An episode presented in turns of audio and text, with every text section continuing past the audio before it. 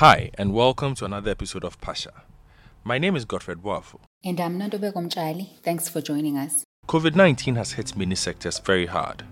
One of the hardest hit sectors is the travel and tourism industry. To discuss this, we have Godwell Nhamo, Kaitano Dube, and David Chikodzi. They start by discussing what sort of impact COVID 19 has had on the travel and tourism sector. Now, the tourism sector was identified as the hardest hit from the COVID 19 pandemic, hence, the need for a book project like this one. Now, one of the major issues that came up uh, during the pandemic was the lockdowns, and one might simply even refer to it as the global lockdown or the mega global lockdown. And this resulted in the industry crashing, and many of the sectors and subsectors in this industry went into hibernation. People could not travel. Many ports got closed, airports, uh, land ports, seaports. People worked from home and people had to maintain social distancing. And furthermore, people had to observe many curfews that were put in place by many governments across the world. So some of the governments went for national hard lockdowns. This was almost like total shutdown. Some went for partial lockdowns, and very few did not embark on such lockdowns. I think Sweden, one of them, Madagascar in Africa, one of them as well. This led to massive job losses, and many companies are still folding, and some have folded. Can you tell us specifically about the impacts on certain sections like aviation, hotels, and hospitality? So, particularly, I think in, with regards to the aviation industry, this is an, and also the hospitality and um, hotel industry. These are sectors that primarily are premised on, uh, based on people actually moving across uh, the world to, to actually make business. So, when the lockdowns started, particularly in Europe and the Schengen region, we see a number of aircraft that were actually grounded. Uh, this led to a massive cash burn where uh, the operating their operating costs for airlines, which even when they are grounded, they need to, to, to be incurred, such as labor and also uh, rental space and also parking fees. So these uh, a number of airlines then were grounded, and as a result, we see a number of airlines being put under liquidation, particularly in Af- South Africa, where we see I think about three airlines companies that are that were affected uh, Comair, Kulula, and British Airways. Uh, and also, you've got the South African Airways and SA Express. We see them being, uh, I think, put under administration of, of, of some sort or purely being uh, liquidated in the case of SA Express. So, the pandemic. Uh, had actually a devastating impact, particularly uh, if you see at IATA uh, notes that I think most of the airlines had, I think, about two, three months uh, cash supply. Um, so those airlines were particularly affected, and also the airports because they make a lot of their revenue from people that are coming in. They were also, so to speak, uh, affected. With regards to the hotels, um, when there's no movement, there's no money, there are no people that are coming. So a lot of uh, hotels uh, faced difficult challenges, and we see, I think, in recent months, uh, quite a number of international hotel groups actually failing to I, I meet some of their monthly dues uh, in terms of payment. So yeah, in short, I think the the impact on the aviation and hospitality industry was quite devastating. The pandemic also brought a human cost uh, to the cruise ship industry in the sense that the decisions during the early days of the pandemic to continue operating during the pandemic uh, left the industry trapped in an unprecedented sort of nightmare scenario all over the world. As an example, some cruise line companies had over 6,000 passengers and they were stranded at sea, quarantined. They either had suspected or confirmed cases of COVID 19. This was a nightmare scenario for the industry and its reputation. Employees were stranded, some without salaries, and even without some basic amenities. The industry also faced lawsuits across the world. They were perceived to continue voyages even though it was not safe to do so. In some cases, deaths were recorded on some of the cruise lines. The hotels faced many challenges. Recently, many international hotel groups failed to meet monthly dues in terms of payments. In short, the impact of COVID 19 was devastating. The profitability in big companies showed that massive losses were recorded. These include the likes of Sun International and Sun. The sport, religious, and entertainment sections of travel has also been affected. Can you take us through this? Knowing that uh, sports uh, plays an important role in society, uh, it is known that sports brings together uh, people uh, even during the darkest times, and rarely in history has stopped uh, sports uh, stopped completely, like what it what happened during uh, the COVID 19 uh, pandemic. So, the outbreak of infection is noted in the book, led to a postponement of um, all sporting events, including some of the sports mega events. the biggest casualty can be mentioned as the Tokyo 2020 Olympics and other major football events that were uh, cancelled or postponed completely.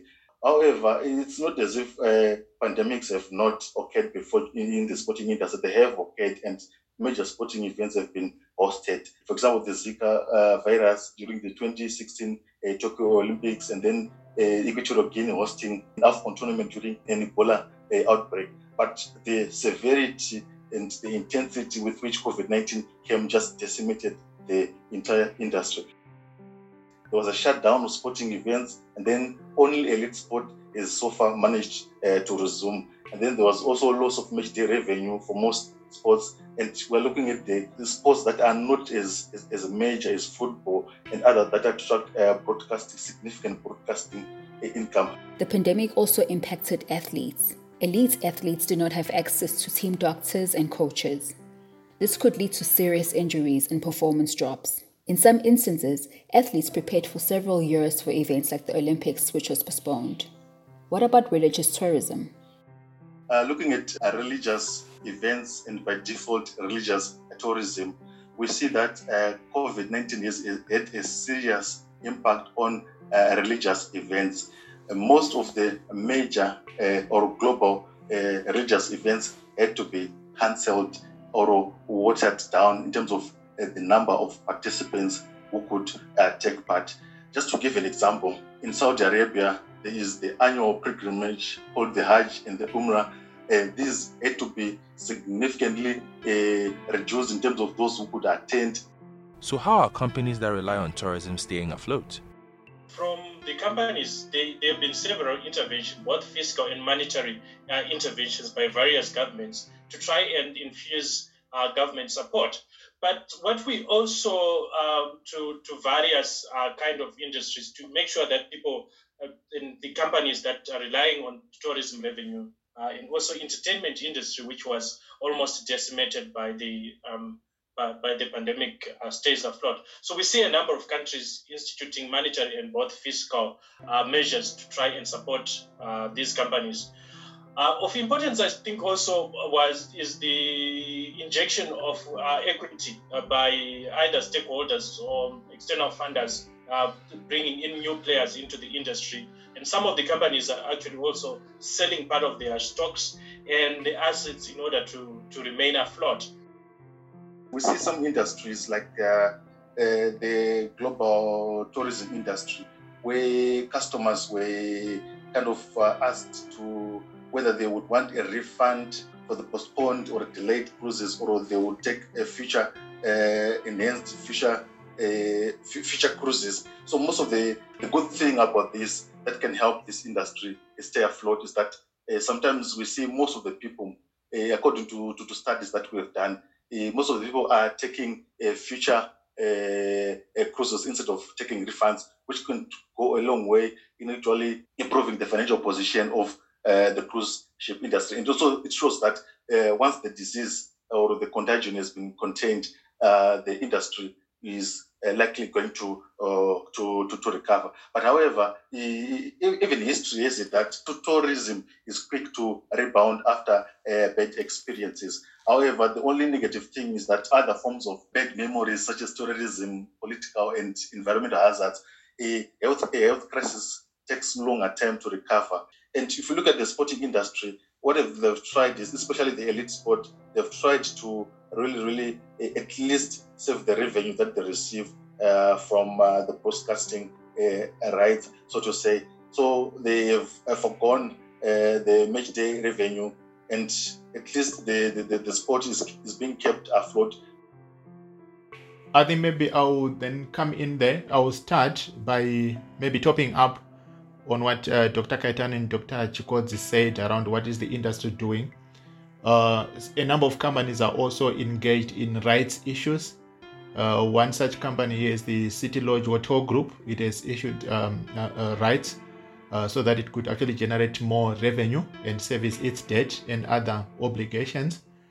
And of course, there are also other matters that are emerging uh, within the broader hospitality industry or tourism industry where companies are now talking of mergers, acquisitions, and even hostile takeovers. So those are some of also the issues that are emerging.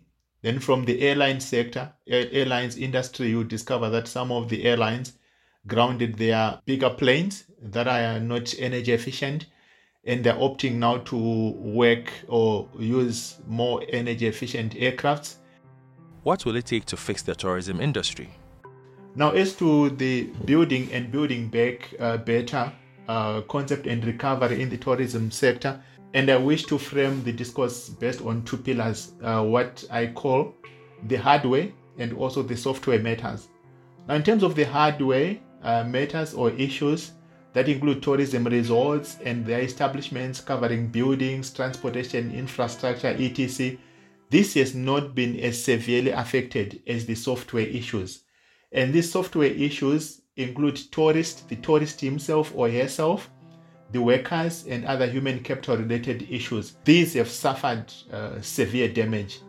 There is a global travel and tourism COVID fear may take time before people plan to travel again. This is where building and build back better models come in. This means that industries must build better before disasters hit. This means that the sector must prepare for disasters like climate change. Now, coming back to building back better post COVID 19, we need to adhere to the health and safety protocols. And some of these uh, global uh, uh, uh tra- uh, travel protocols, they have been built around uh, four pillars. The first one is to ensure safe experience. The second one is to uh, for operational and staff uh, preparedness to ensure that the operational and staff are prepared. Then building trust and confidence is another pillar. And lastly, implementing enabling policies. Now there's an example that we can draw from Malaysia in terms of how they have intervened in terms of trying to build back better their tourism industry. So there are four key interventions that the Malaysian uh, government and tourism sector have put in place. So one of them is the deferment of monthly tax installments for six months. I think this is so common in many other countries.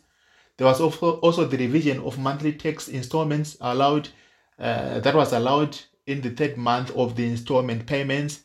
Then there were tax deductions that were made, and there were also reductions in the contribution by employees to provident fund from about 7% to about 11%. Then in Indonesia also had another interesting um, uh, uh, stimulus tourism uh, uh, and economic stimulus package and specifically for tourism there were about uh, uh, five key interventions that actually South Africa can also learn from and other countries.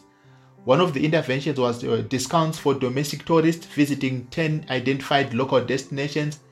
The other one was discounts on jet fuel the other one is tourism marketing and promotions. I think this is quite an interesting issue even for South Africa because we want to also we need to embark on a on an on an aggressive uh, tourism marketing and promotions uh, uh, uh strategy. Uh, the fourth one was incentives for airlines and travel agents, and lastly, there was the promotions of tourist tourist spots through social media uh, influences, and maybe we can call these ones ambassadors. There are other issues to build back better. Tourism recovery must be done within the context of global and local goals sustainably. These goals overall look at inclusive growth, sustainability, and conserving and sustainably using the oceans. Many countries rely on tourism and travel as it brings in a lot of revenue. Thanks for tuning into this episode of Pasha, produced by Ozara Patel. From me, Godfred Boafo. And for me, Nontobeko Mtshali, it's bye for now.